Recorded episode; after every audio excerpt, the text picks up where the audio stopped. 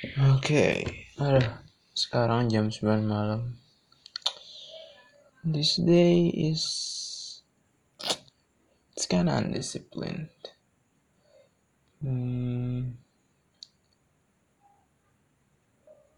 I open too much internet. Uh, tapi it's not actually sesi curhat ya. but okay, but, but but I feel happy because I I put a lot of work into into doing things that hard.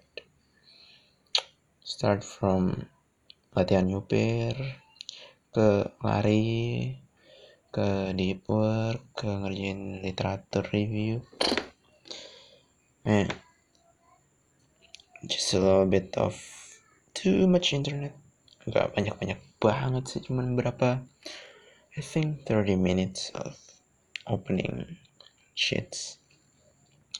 Jadi, you know, termaafkan lah when you do a lot of shit juga gitu.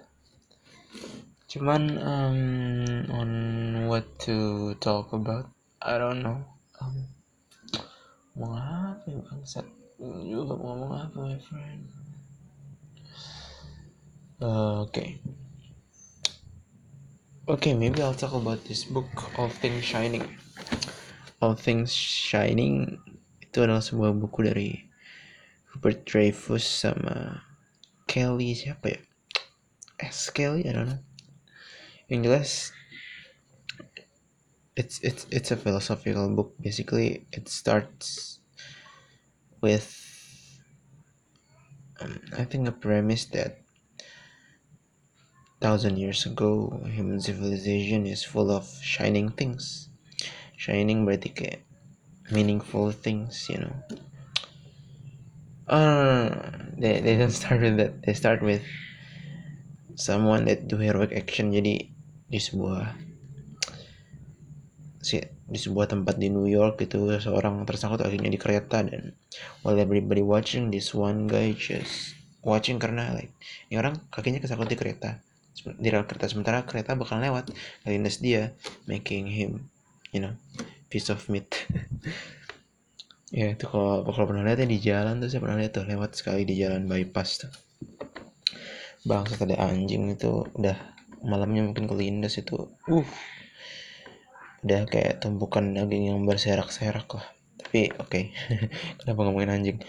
Jadi orang itu melakukan aksi heroik gitu ketika orang lain cuma bisa teriak-teriak dia tiba-tiba datang sut menyelamatkan orang itu bung dan semua orang terpana bertepuk tangan mereka memulai bukunya dari dari dari peristiwa itu bahwa ini mereka mendeskripsikan, mendeskripsikan situasi orang itu sebagai situasi yang heroik. Kenapa? Karena ya karena keren tepuk tangan tapi tapi the point is kayak orang ini tuh tidak si orang yang heroik ini yang menyelamatkan orang ini orang menyelamatkan orang bingung tapi intinya itulah orang menye, si penyelamat ini gitu dia melakukan tindakan yang unik berbeda dari orang lain karena ketika ketika dia melihat seseorang yang tersangkut kakinya, dia tidak berpikir apa pun. Dia tidak bertindak secara deliberate actually. Dia cuman kayak terbawa kepada situasi, ngerti gitu? Kayak otomatis gitu. Yang membedakan si orang ini dari orang lain yang cuma bisa ngomong, cuma bisa teriak dan ngelihat adalah bahwa orang ini nggak berpikir dua kali dia benar-benar absorb in situation dan automatically act gitu jadi his action not come from deliberate action actually teman kayak ya udah dia ada di particular situation dan situasi itulah yang memanggil dia untuk bertindak gitu bukan dirinya sendiri. Nah jadi basically his, he, dia tidak melihat opsi lain. Basically his, his, his situation calling for calling for no option other than menyelamatkan orang itu gitu. Itu situasi yang ada di si penyelamat ini gitu dan yang dideskripsikan juga oleh si penyelamat ini yang tidak ada pada orang lain dan argumen dari Kelly dan Dreyfus si penulis ini bahwa adalah bahwa sebagian besar orang di zaman modern ini ya personifikasi dari orang-orang cuma bisa nonton itu. Mereka dwelling on too much option. Dan mereka tidak pernah terpanggil untuk melakukan sesuatu based on the situation gitu kayak mereka selalu punya opsi untuk kabur gitu sementara orang-orang zaman dulu they don't have option. They're like the heroes itu visi penyelamat itu mereka orang zaman dulu tuh ya tidak punya pilihan. Mereka bertindak karena constraint yang diterapkan oleh situasi mereka gitu. Dan apa constraint itu? Bentuknya apa zaman dulu? Tuhan. Jadi kayak orang zaman dulu ya mereka melihat semua situasi itu sebagai sesuatu yang udah diatur oleh Tuhan. Orang itu simply nggak punya hak nggak punya kekuatan untuk bertindak. Mereka melihatnya seperti itu gitu. Sementara mod zaman modern ini ya you always have option. Batas baik dan buruk menjadi kabur. Selalu selalu ada opsi untuk hmm, kayaknya kalau kita nggak melakukan A itu nggak buruk-buruk juga ya. Sementara zaman dulu nggak ada. Zaman dulu tuh kalau nggak melakukan ini ya neraka gitu dan it actually menarik karena having too much option doesn't always good. Pada bab kedua saya baru baca sampai bab kedua si penulisnya ngomongin soal David Foster Wallace penulis zaman modern yang mengcapture that too much option dan nihilism bisa dibilang nihilism dalam artian ketika manusia tuh udah nggak ngerti lagi mana yang baik mana yang buruk udah nggak punya dasar lagi untuk bertindak Orang zaman dulu punya dasar, mereka punya dasar ya Tuhan. Dan itu membatasi pilihan mereka. Sama sekali, pilihan mereka adalah pilihan Tuhan. Orang zaman sekarang nggak punya Tuhan, basically. Nggak punya suatu foundational, suatu basis untuk melakukan sesuatu. Sesuatu yang firm. Yang membeda-bedakan dengan jelas mana yang baik dan buruk. Sekarang nggak ada. Dan itu di capture oleh David Foster Wallace dan kemudian mereka melihat bahwa kemudian ya tragisnya adalah David Foster Wallace died of suicide gitu.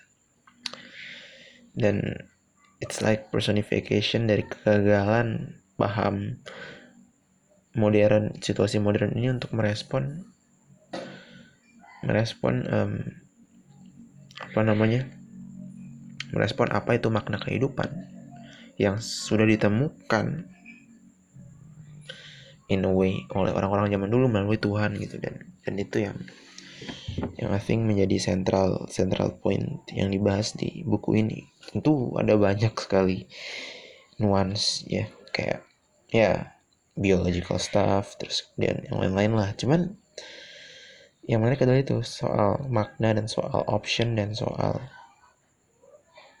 baik dan buruk dan soal bagaimana untuk lepas dari suatu nihilism ini dan I think I think I think ben, cukup benar untuk bilang bahwa itulah tantangan zaman modern. Bagaimana menemukan makna dan it's the thing that I struggle with juga. I mean, I'm not depressed. I'm happy with my life, and I and I have something to guide me, but I never really got it to a concrete level kayak orang zaman dulu. I think I'm I'm on a process, tapi I don't think I will ever achieve that concreteness yang orang zaman dulu punya kayak ini baik ini buruk lo buruk masuk neraka baik masuk surga I don't think I will ever reach that but you know that just that's the interesting part meskipun I believe you don't need to have that kind of firmness of what is right and what is wrong to really have a meaningful fulfilling happy life cuman you know.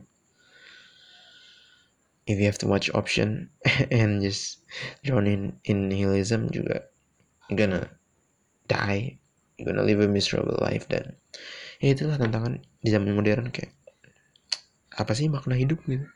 Cuman kerja doang. Dengan kerjaan yang kita nggak suka cuman supaya dapat duit gitu kayak man that's a miserable life cuman you know. Dan itu yang yang jadi pergulatan I think dan itu menarik dan yang akan saya coba untuk dan dan yang membuat saya ingin menggali menggali baca lebih jauh lagi soal di buku All Things Shining ini.